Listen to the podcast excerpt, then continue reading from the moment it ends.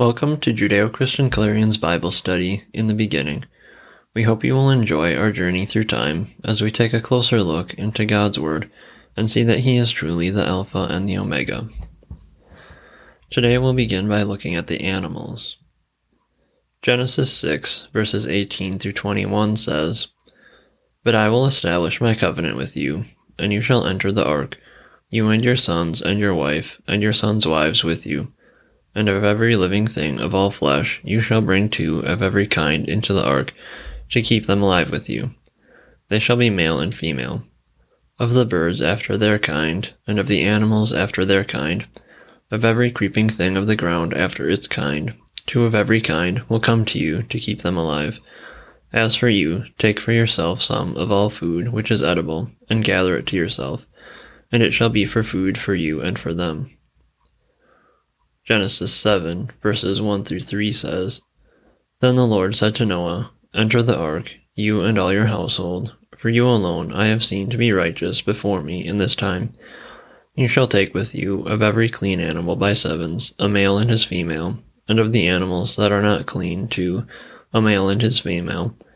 Also of the birds of the sky by sevens, male and female, to keep offspring alive on the face of all the earth. Why the discrepancy? In Genesis 6, God was speaking in general about every animal, bringing them two by two.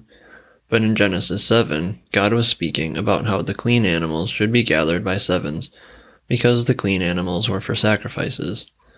Again, we see that the people had to have had some knowledge of the sacrificial laws. But what about these animals? How did every kind of animal know to come? It is believed that there were 35,000 species of animals on the ark. A study done by the University of Leicester calculated that according to the dimensions of the ark, it could hold 70,000 animals. It would seem impossible for Noah to gather so many animals. The rabbis believed that God sent angels to gather together the animals. The Pirkei de Rabbi Eliezer preserves this tradition. Noah said to the Holy One, blessed be he, sovereign of all the world, have I then the strength to collect them unto me to the ark? The angels appointed over each kind went down and gathered them, and with them all their food unto him to the ark. I have my own theory, and that is this. When we read about Eden, we know that God brought every animal before Adam to name, so we know that every animal lived in the garden. When Adam and Eve were expelled from the garden, the scriptures never say anything about the animals. Could it be that these same animals were the animals that came to Noah? The mystery behind the Garden of Eden is not fully understood. We know that there could not have been time like the rest of the world in the garden, and we see that most likely there was no death in the garden, so these would have been the same animals that Adam and Eve lived among. If the garden was in Israel, Jerusalem, then it would have been straight across from where the ark was. God's angels could have led these animals right to Noah. The docile behavior of the animals on the ark is a glimpse of the peace which will be normal in the Messianic age. As it says in Isaiah 11, verse 6, The wolf shall dwell with the lamb, and the leopard shall lie down with the young goat, and the calf and the lion and the fattened calf together, and a little child shall lead them. This is what happened on the ark, and this is how it will be once again when Yeshua returns and establishes his kingdom.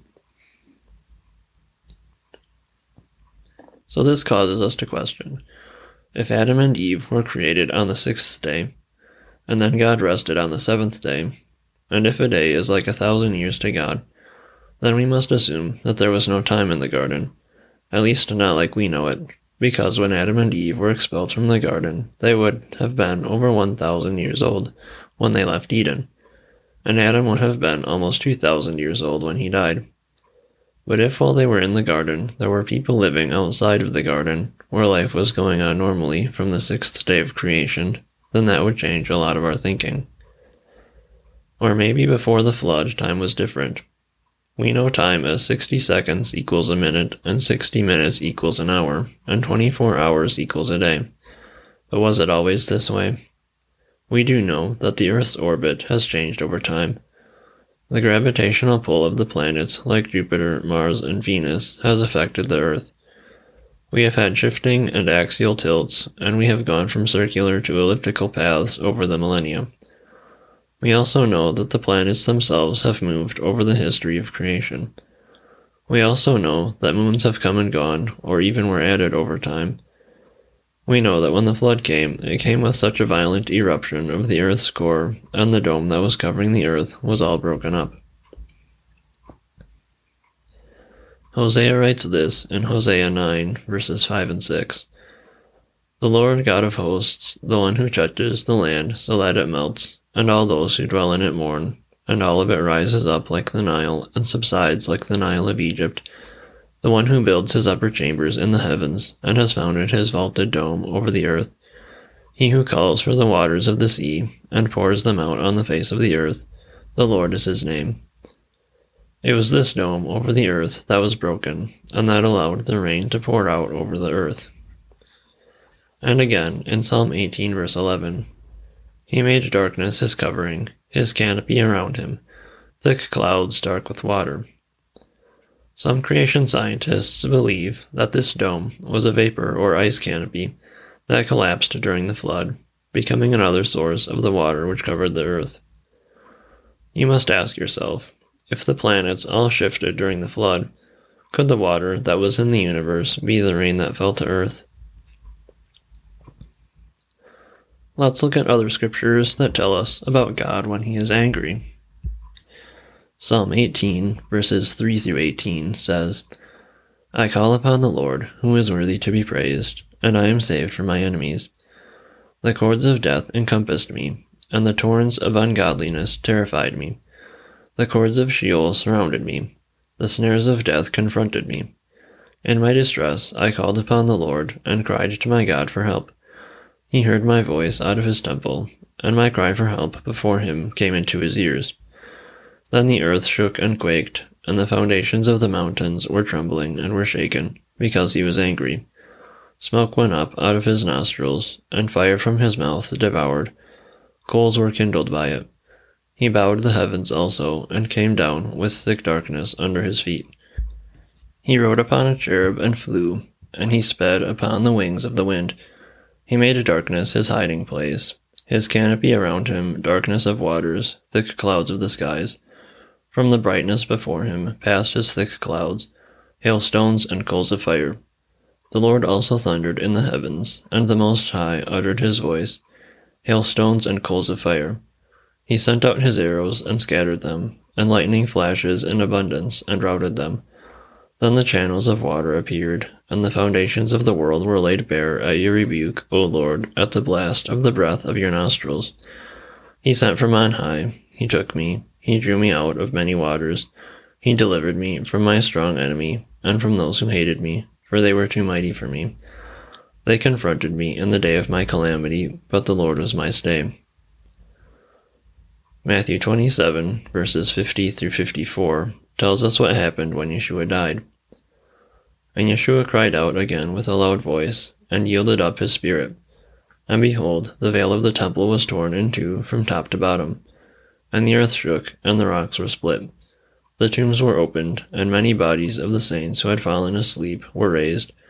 And coming out of the tombs after his resurrection, they entered the holy city and appeared to many. Now the centurion and those who were with him keeping guard over Yeshua, when they saw the earthquake and the things that were happening, became very frightened and said, Truly this was the Son of God. Genesis 7, verses 17 through 24 goes on to say, Then the flood came upon the earth for forty days, and the water increased and lifted up the ark, so that it rose above the earth. The water prevailed and increased greatly upon the earth, and the ark floated on the surface of the water. The water prevailed more and more upon the earth, so that all the high mountains everywhere under the heavens were covered. The water prevailed fifteen cubits higher, and the mountains were covered. All flesh that moved on the earth perished birds, and cattle, and beasts, and every swarming thing that swarms upon the earth, and all mankind, of all that was on the dry land, all in whose nostrils was the breath of the Spirit of life, died Thus he blotted out every living thing that was upon the face of the land, from man to animals to creeping things, and to birds of the sky, and they were blotted out from the earth, and only Noah was left, together with those that were with him in the ark. The water prevailed upon the earth one hundred and fifty days. The earth was now going through a death like none other. But in that ark we see something. We see now Noah and his wife, who were like Adam and Eve, and the ark like the Garden of Eden, with all the animals around them. But also, instead of Cain and Abel and Seth, who continued on after the garden, we now see Shem, Ham, and Japheth, who continue on after the flood. Through the flood, God recreated as he had created in the beginning, as Genesis 1 verse 2 tells us that there was chaos and the water covered the earth. Genesis 8, verses 1 through 5 continues. But God remembered Noah, and all the beasts, and all the cattle that were with him in the ark. And God caused a wind to pass over the earth, and the water subsided. Also the fountains of the deep, and the floodgates of the sky were closed, and the rain from the sky was restrained, and the water receded steadily from the earth, and at the end of one hundred and fifty days the water decreased. In the seventh month, on the seventeenth day of the month, the ark rested upon the mountains of Ararat. The water decreased steadily until the tenth month. In the tenth month, on the first day of the month, the tops of the mountains became visible. We see another time when people were in a boat and a storm came up. Mark 4, verses 35 through 41 tells us On that day, when evening came, he said to them, let us go over to the other side. Leaving the crowd, they took him along with them in the boat, just as he was, and other boats were with him. And there arose a fierce gale of wind, and the waves were breaking over the boat so much that the boat was already filling up. Yeshua himself was in the stern, asleep on the cushion. And they woke him, and said to him, Teacher, do you not care that we are perishing? And he got up, and rebuked the wind, and said to the sea, Hush, be still. And the wind died down, and it became perfectly calm. And he said to them, Why are you afraid? Do you still have no faith? They became very much afraid, and said to one another, Who then is this, that even the wind and the sea obey him? Do you think that there may have been times when Noah felt this way? In our times of trials and tribulations, God provides an ark of safety for us, as Psalm 91, verses 1 through 4 tells us. He who dwells in the shelter of the Most High will abide in the shadow of the Almighty. I will say to the Lord, my refuge and my fortress, my God in whom I trust.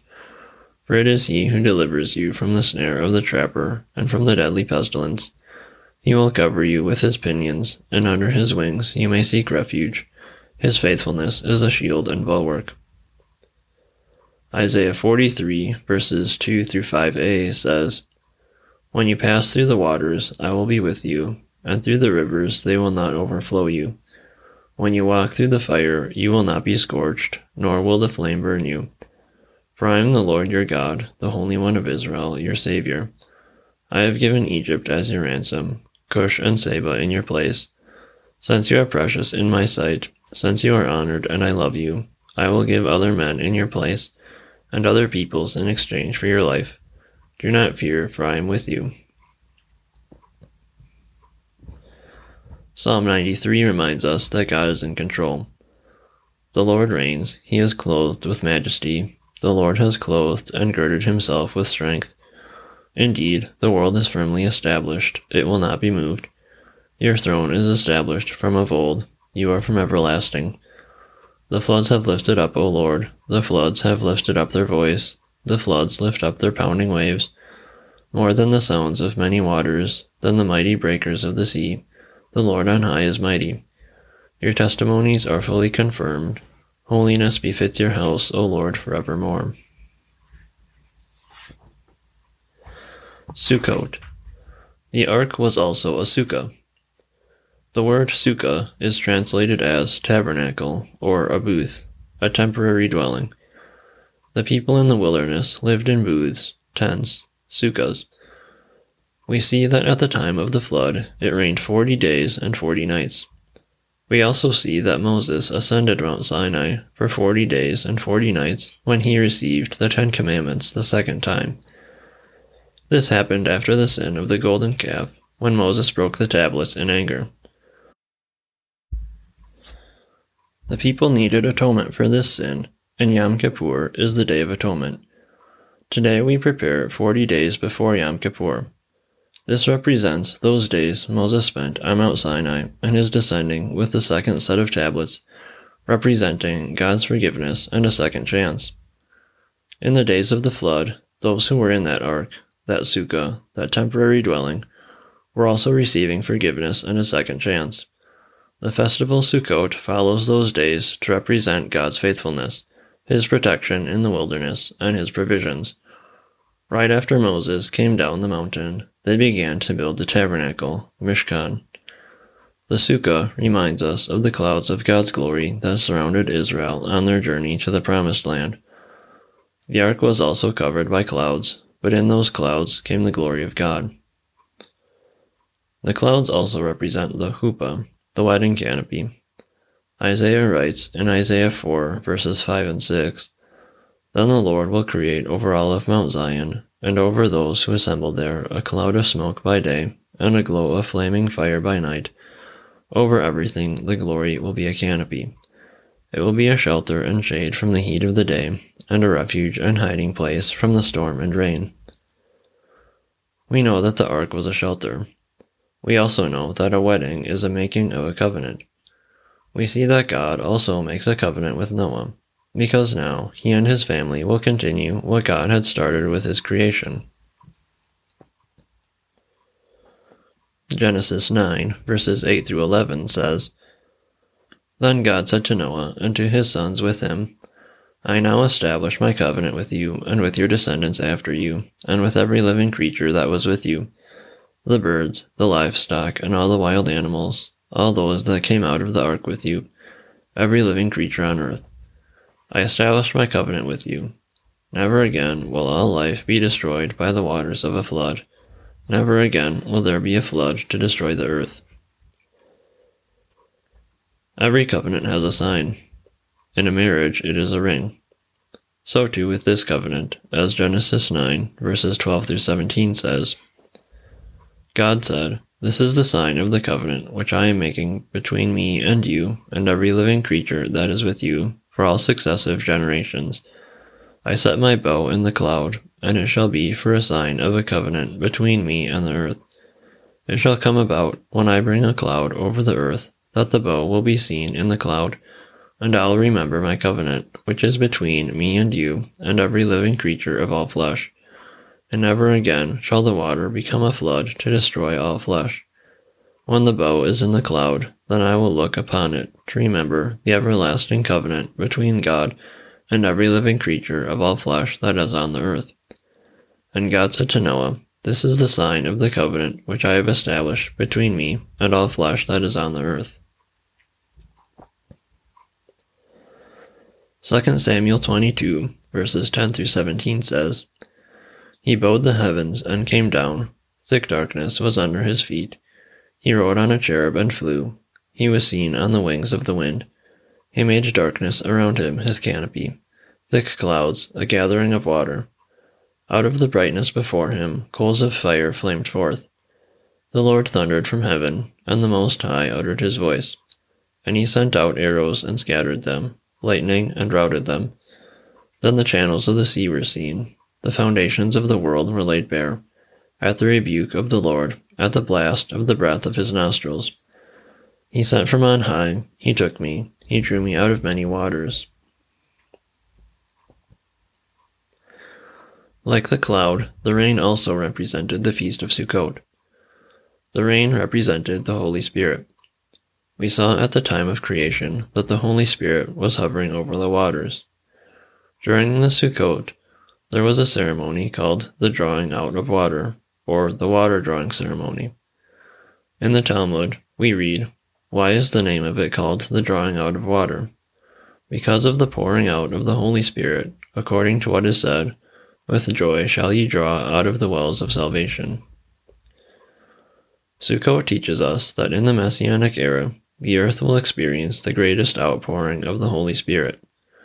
Joel 2, verse 23 tells us this So rejoice, O sons of Zion, and be glad in the Lord your God, for he has given you the early rain for your vindication, and he has poured down for you the rain, the early and latter rain as before.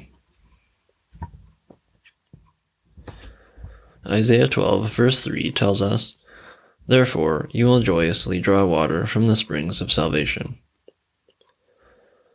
We see Yeshua coming to the feast on the last day. This day is called the Great Hosanna, or Hoshana Rabbah, the Great Salvation. How appropriate that Yeshua, our great salvation, should come on this day. Yeshua, who had this conversation with the woman in John 4, verses 7 through 14. There came a woman of Samaria to draw water. Yeshua said to her, Give me a drink. For his disciples had gone away into the city to buy food. Therefore the Samaritan woman said to him, How is it that you, being a Jew, ask me for a drink, since I am a Samaritan woman? For Jews have no dealing with Samaritans. Yeshua answered and said to her, If you knew the gift of God, and who it is who says to you, Give me a drink, you would have asked him, and he would have given you living water. She said to him, Sir, you have nothing to draw with, and the well is deep. Where then do you get that living water? You are not greater than our father Jacob, are you, who gave us the well, and drank of it himself, and his sons and his cattle? Yeshua answered and said to her, Everyone who drinks of this water will thirst again. But whoever drinks of the water that I will give him shall never thirst. But the water that I will give him will become in him a well of water springing up to eternal life. Another significance of Sukkot is that it is considered the true time of the birth of Yeshua.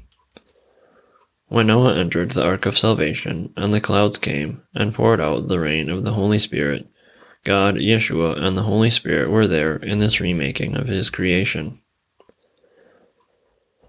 Sukkot is also called the Feast of the Ingathering. We see that this is what God did. He gathered up his remnant, including all of the animals. One day God will again gather up his people. Hosea 6 verse 3 tells us this. So let us know, let us press on to know the Lord. His going forth is as certain as the dawn, and he will come to us like the rain, like the spring rain watering the earth. Genesis 8, verses 6 through 12 continues.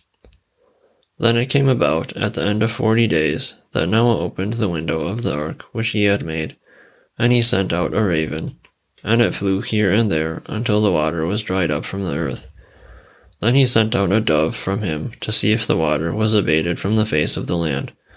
But the dove found no resting place for the sole of her foot, so she returned to him into the ark, for the water was on the surface of all the earth. Then he put out his hand and took her, and brought her into the ark to himself. So he waited yet another seven days, and again he sent out the dove from the ark. The dove came to him toward evening, and behold, in her beak was a freshly picked olive leaf. So Noah knew that the water was abated from the earth. Then he waited yet another seven days, and sent out the dove, but she did not return to him again. The earth was now in its rebirth, and we see once again the symbol of the Holy Spirit hovering over the waters. But the earth never returned to its original state. Genesis 8, verses 20 through 22 continues. Then Noah built an altar to the Lord, and took of every clean animal, and of every clean bird, and offered burnt offerings on the altar. The Lord smelled the soothing aroma, and the Lord said to himself, I will never again curse the ground on account of man, for the intent of man's heart is evil from his youth. And I will never again destroy every living thing as I have done. While the earth remains, siege time and harvest, and cold and heat, and summer and winter, and day and night shall not cease. The earth had its mikvah, and it had its rebirth, and God now shows mercy upon the earth. He makes a covenant with Noah that is still in effect today because God is a covenant keeping God, he keeps his word to man. In the next session, we will begin by looking at the Noahide laws.